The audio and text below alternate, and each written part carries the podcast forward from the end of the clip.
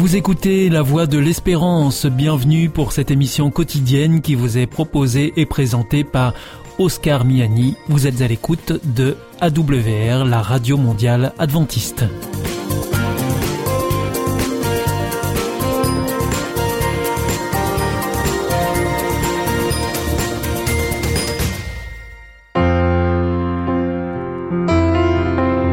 Rencontre autour de la parole.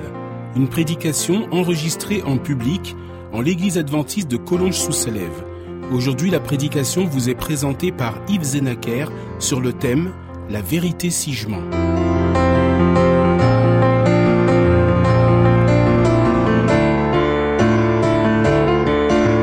Bah, la vérité si je mens, sur les yeux de tonton Samuel. Ceux qui connaissent ont peut-être reconnu des choses qui ressemblent à un film.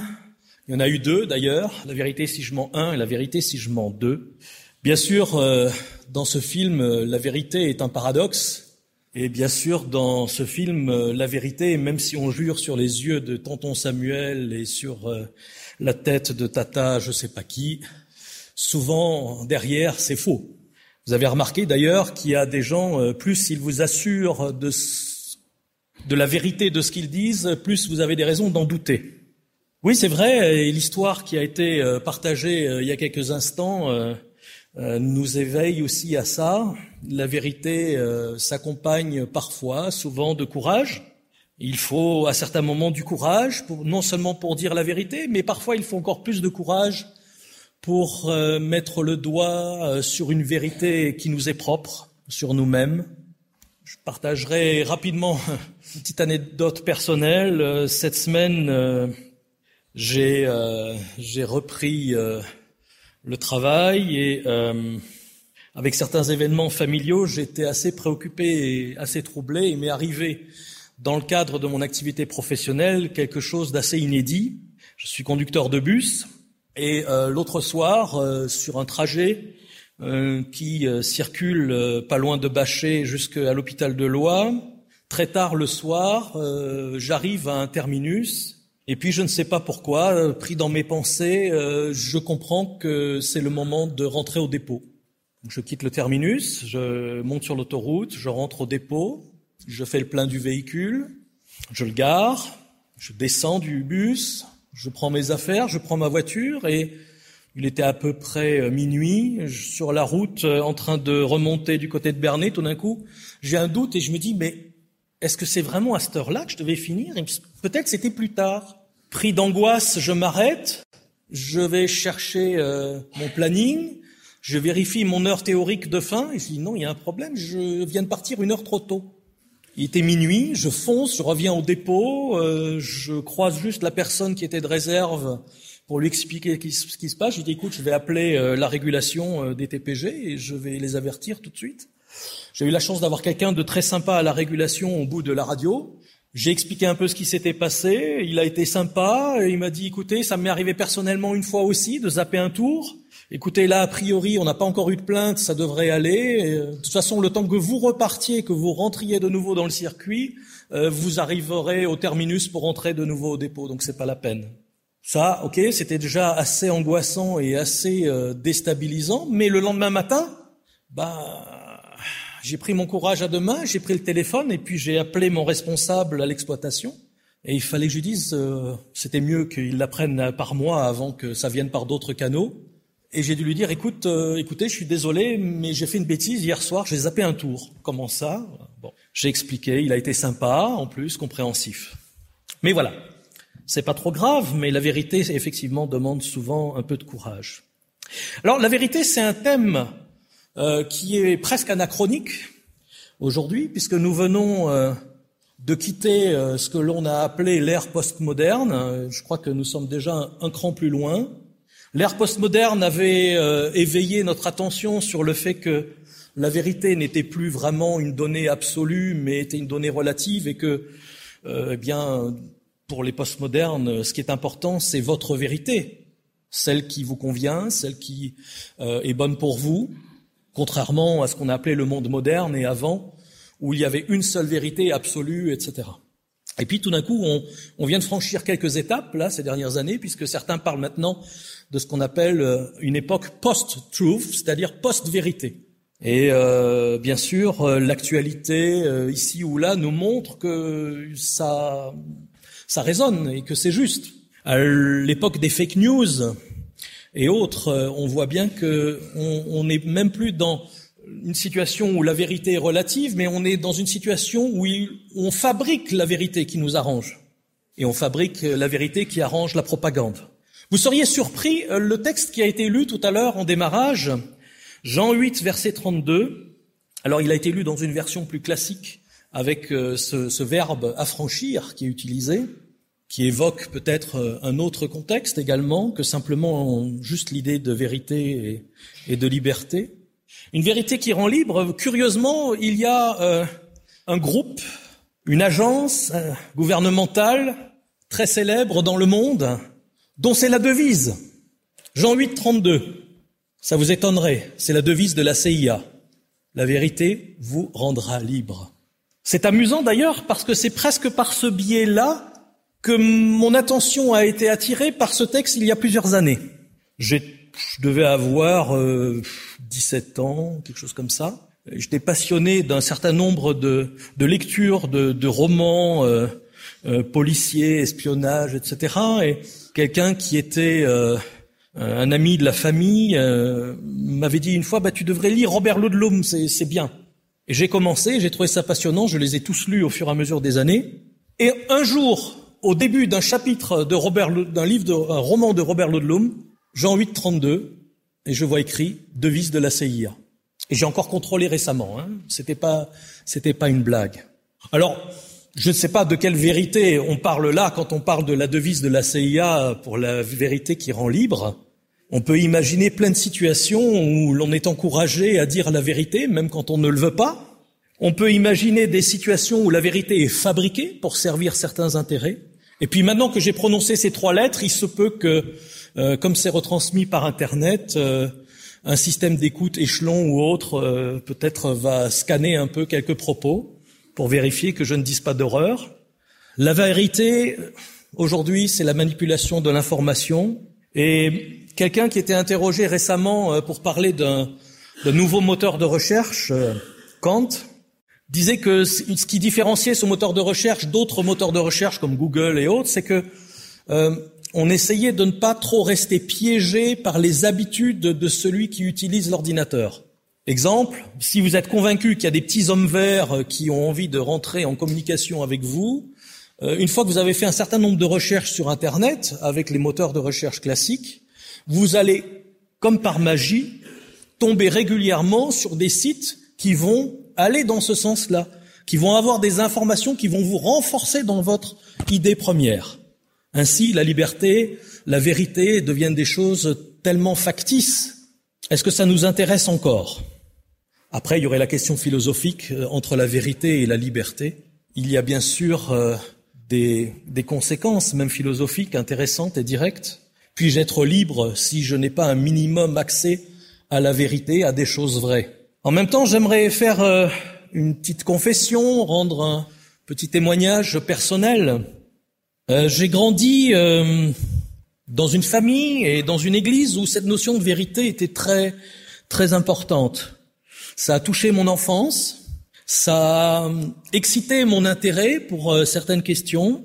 Le contexte de l'époque faisait que la vérité, c'était vraiment important, et la vérité de la Bible, bien sûr. Mes parents, mes grands-parents ont été encore plus concernés par cette notion de vérité. Ma grand-mère s'est convertie, a changé de confession chrétienne au nom de la découverte d'une vérité. Alors oui, bien sûr, dans un certain contexte, il y a tout un tas de personnes, que ce soit dans ma famille ou ailleurs, pour qui la notion de vérité a été déterminante dans des choix de vie, dans des choix religieux, spirituels. Mais ce contexte-là aussi a fait de la vérité quelque chose de contraignant parfois, d'orgueilleux ou de présomptueux de temps en temps. Moi, j'ai grandi dans un contexte où je pouvais entendre des gens dire qu'ils avaient la vérité, Et c'était bien quand tout d'un coup des gens ont commencé à dire non, la vérité on ne peut pas la posséder, on peut juste choisir de se laisser posséder par elle. Mais dans ce souci de vérité, dans mon expérience, à mon adolescence et plus tard, j'ai rencontré aussi des personnalités dont ce souci de vérité a été un témoignage profond. Je pense à quelqu'un qui est décédé il y a quelque temps, je crois au mois d'avril. Il s'agit de Jean Flori, qui a marqué beaucoup d'étudiants, qui était un ami de la famille depuis l'époque où mes parents étaient ici à Collonges pour étudier, et qui a écrit au nom de ce souci de la vérité ce qui me semble être le meilleur livre pour parler de la création et de la Genèse. Il a même eu cette formule extraordinaire, comme quoi ce livre était un livre d'enseignement et non pas de renseignement. Son souci de la vérité l'a conduit dans sa vie et lui a permis finalement de faire la carrière qu'il a eue et d'avoir le retentissement qu'il a eu. Souci intellectuel vrai, peut-être nous pouvons toucher un peu mieux la notion de vérité telle qu'elle est en Dieu et dans la Bible, lorsque nous acceptons que ce qu'il révèle nous enseigne d'abord avant de nous donner des renseignements. Et vous le savez très bien, vous entendez quelquefois des incantations ou des répétitions de formules toutes faites. Ça n'aide en général à rien, dans la recherche de la vérité. Dans mon souvenir, dans mon expérience, j'ai vu aussi d'autres personnes dont le souci de vérité, de sérieux dans l'approche de la Bible m'ont influencé. Même déjà adolescent ici, quand j'entendais certaines prédications, que ce soit de Jean-Claude Vérecchia, de Richard Lehmann, de Bernard Sauvagnat, leur souci de vérité dans la recherche biblique m'a interpellé. Alors oui, je crois que la vérité, pour un chrétien, c'est pas une donnée optionnelle. C'est une donnée fondamentale. Parce que ça touche les choix de vie, ça touche le regard que l'on a sur soi, et ça touche l'apprentissage de qui et Dieu. Je pense à certains personnages bibliques qui avaient des rapports divers avec la vérité. Un personnage auquel je pense, c'est Gédéon. Et en même temps, je pense à son papa. Dans l'Ancien Testament, on nous parle de Gédéon finalement comme quelqu'un de réceptif à une vérité autre, différente. À tel point que lorsque Gédéon commet cet acte, on pourrait dire de coming out, en détruisant des statues, des idoles, et qu'il y a cette réaction de son père, écoutez, les dieux sont assez grands pour gérer ça tout seul, c'est pas à nous de nous en occuper. Je vois qu'il y a là une ouverture à la vérité, c'est-à-dire une ouverture à une expérience qui dépasse ce qui nous semblait sûr avant. Et vous le savez, il y a cette citation très célèbre, le danger n'est pas dans ce que l'on ne sait pas, mais dans ce que l'on croit savoir et qui n'est pas vrai. C'est ainsi que le souci de vérité régulièrement nous appelle à dépasser des croyances, à rejeter des croyances fausses pour adhérer à quelque chose qui semble plus cohérent, plus juste. Je pense à un autre personnage biblique, Saul de Tarse, dont les convictions et la fermeture à la vérité l'ont amené à une expérience particulière. Je pense bien sûr... par exemple, plus proche de nous, à un personnage comme William Miller, dont la recherche de vérité s'est arrêtée à un moment donné parce que certaines choses ne correspondaient pas avec ce qu'il arrangeait sur le moment. Quand il y avait d'autres croyants chrétiens qui lui disaient « Mais William, tu sais, c'est écrit, nul ne sait ni le jour ni l'heure », il n'arrivait pas à l'entendre. Parfois, ce qu'on appelle nos biais perceptifs, nos chemins pour approcher la liberté sont tellement contaminés, faussés, que nous n'arrivons pas aux bonnes conclusions. On parlera ensuite, pourquoi pas, on reviendra à l'apôtre Paul, non plus Saul de Tarse, mais l'apôtre Paul, dont la personnalité, dont la croyance montre un changement radical. J'ai lu un jour avec un intérêt énorme un livre de Daniel Patte qui s'intitule « La foi de l'apôtre Paul ». Et c'est assez passionnant de découvrir comment il aboutit à dresser un tableau de ce qui était la foi de l'apôtre Paul. Une foi totalement ouverte à un concept de vérité dynamique. Ce que je sais aujourd'hui peut être modifié demain si l'expérience m'amène à cette conclusion. Concept de vérité presque scientifique, en tout cas dans son idéal. Ce que je sais aujourd'hui et ce que je sais de façon plus sûre, dure, ferme, peut être quand même modifié à l'avenir si on incorpore des données que je n'avais pas avant. Concept dynamique de la foi de l'apôtre Paul. Dieu se révèle constamment, il s'est révélé hier, il se révèle aujourd'hui, il se révélera demain, et il se peut que demain il se révèle un peu autrement que de la manière dont je l'ai perçu jusqu'à aujourd'hui. L'évangile de Jean rend un hommage particulier à la vérité. Curieusement, on trouve au moins 47 fois l'évocation de la vérité dans l'évangile de Jean. Alors bien sûr, peut-être la majorité des occurrences de la vérité dans l'évangile de Jean sont liées à cette expression « en vérité, en vérité ». Il y a plein de « en vérité » dans l'évangile de Jean. Mais il y a un certain nombre d'autres déclarations ou d'autres versets où nous trouvons la vérité et dans un contexte qui peut nous parler.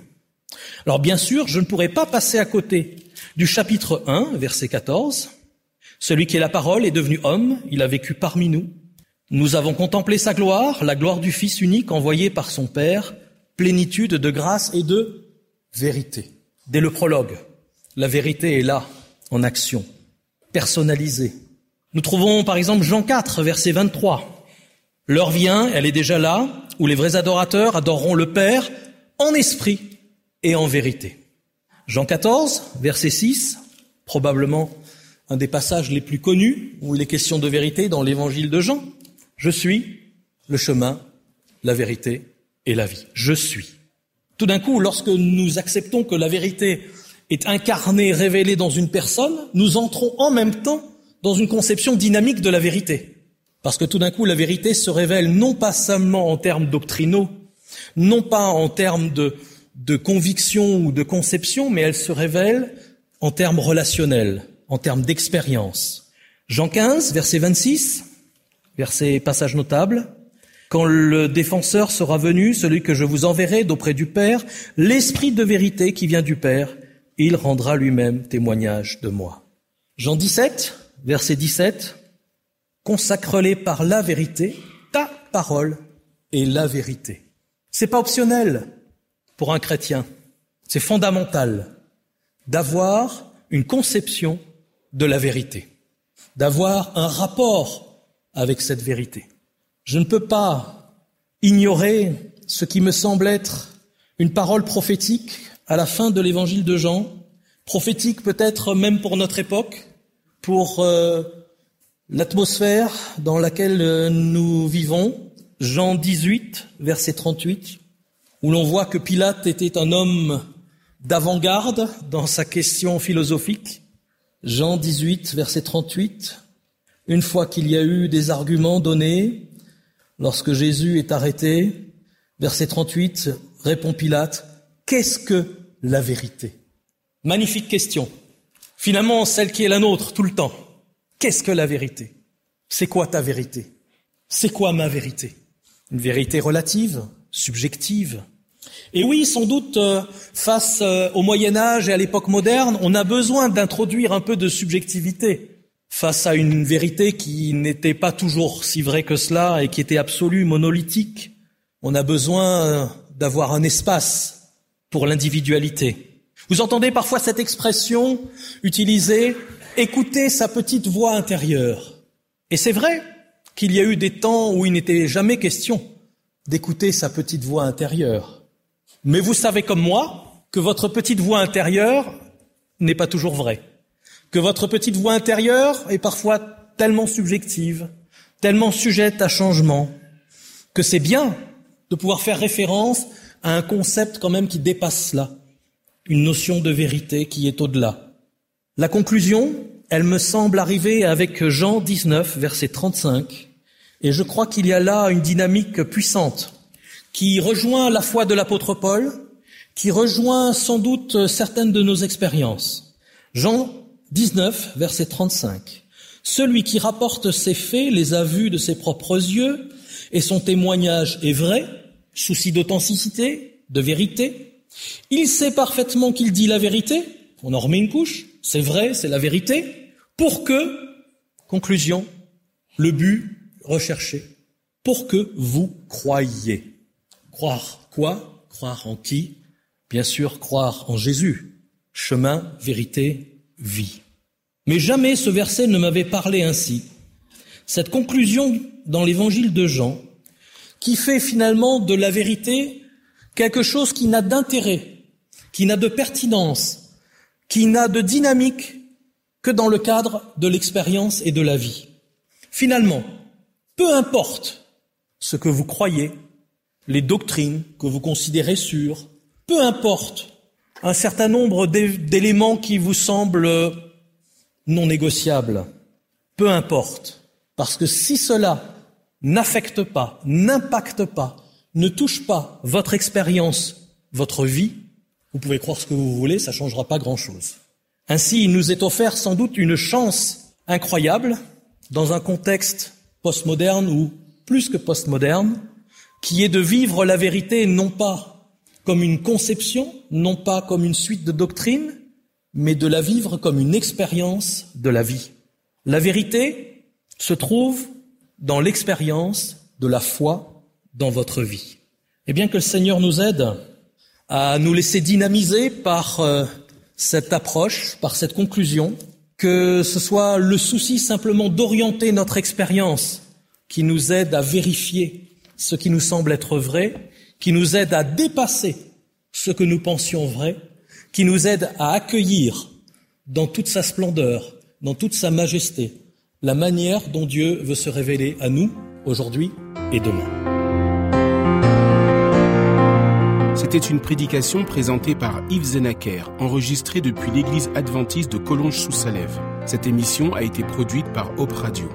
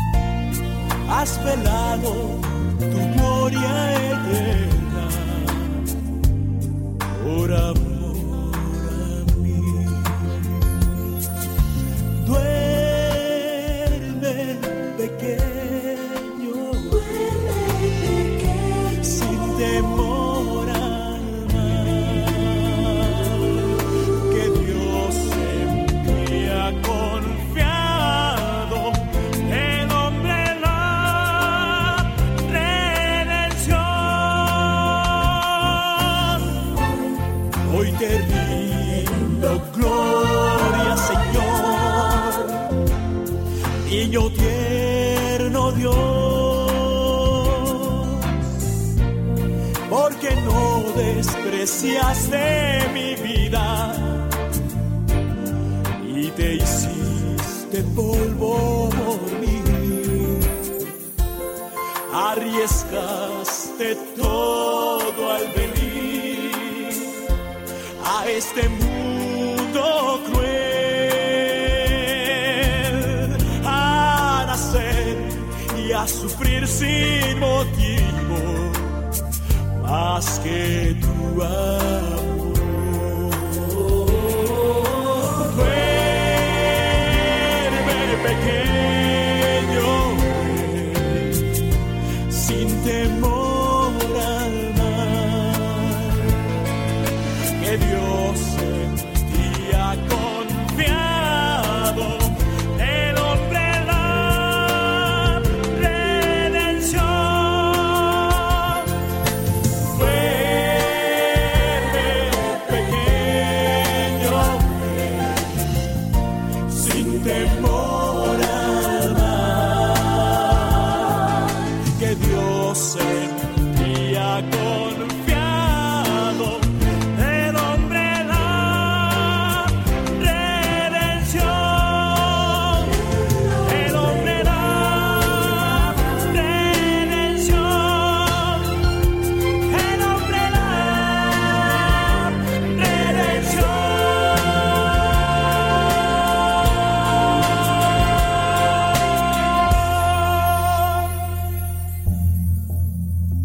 d'amour. Est-ce un nouveau film ? Non, c'est le nouveau cours de l'IEBC. IEBC ? Oui, l'Institut de l'étude de la Bible par correspondance. Tu vas sur le site www.iebc.org et tu découvres tous les cours gratuits. Tu as raison, au nom de l'amour, ça vaut la peine. Ce cours m'a vraiment interpellé. www.iebc.org.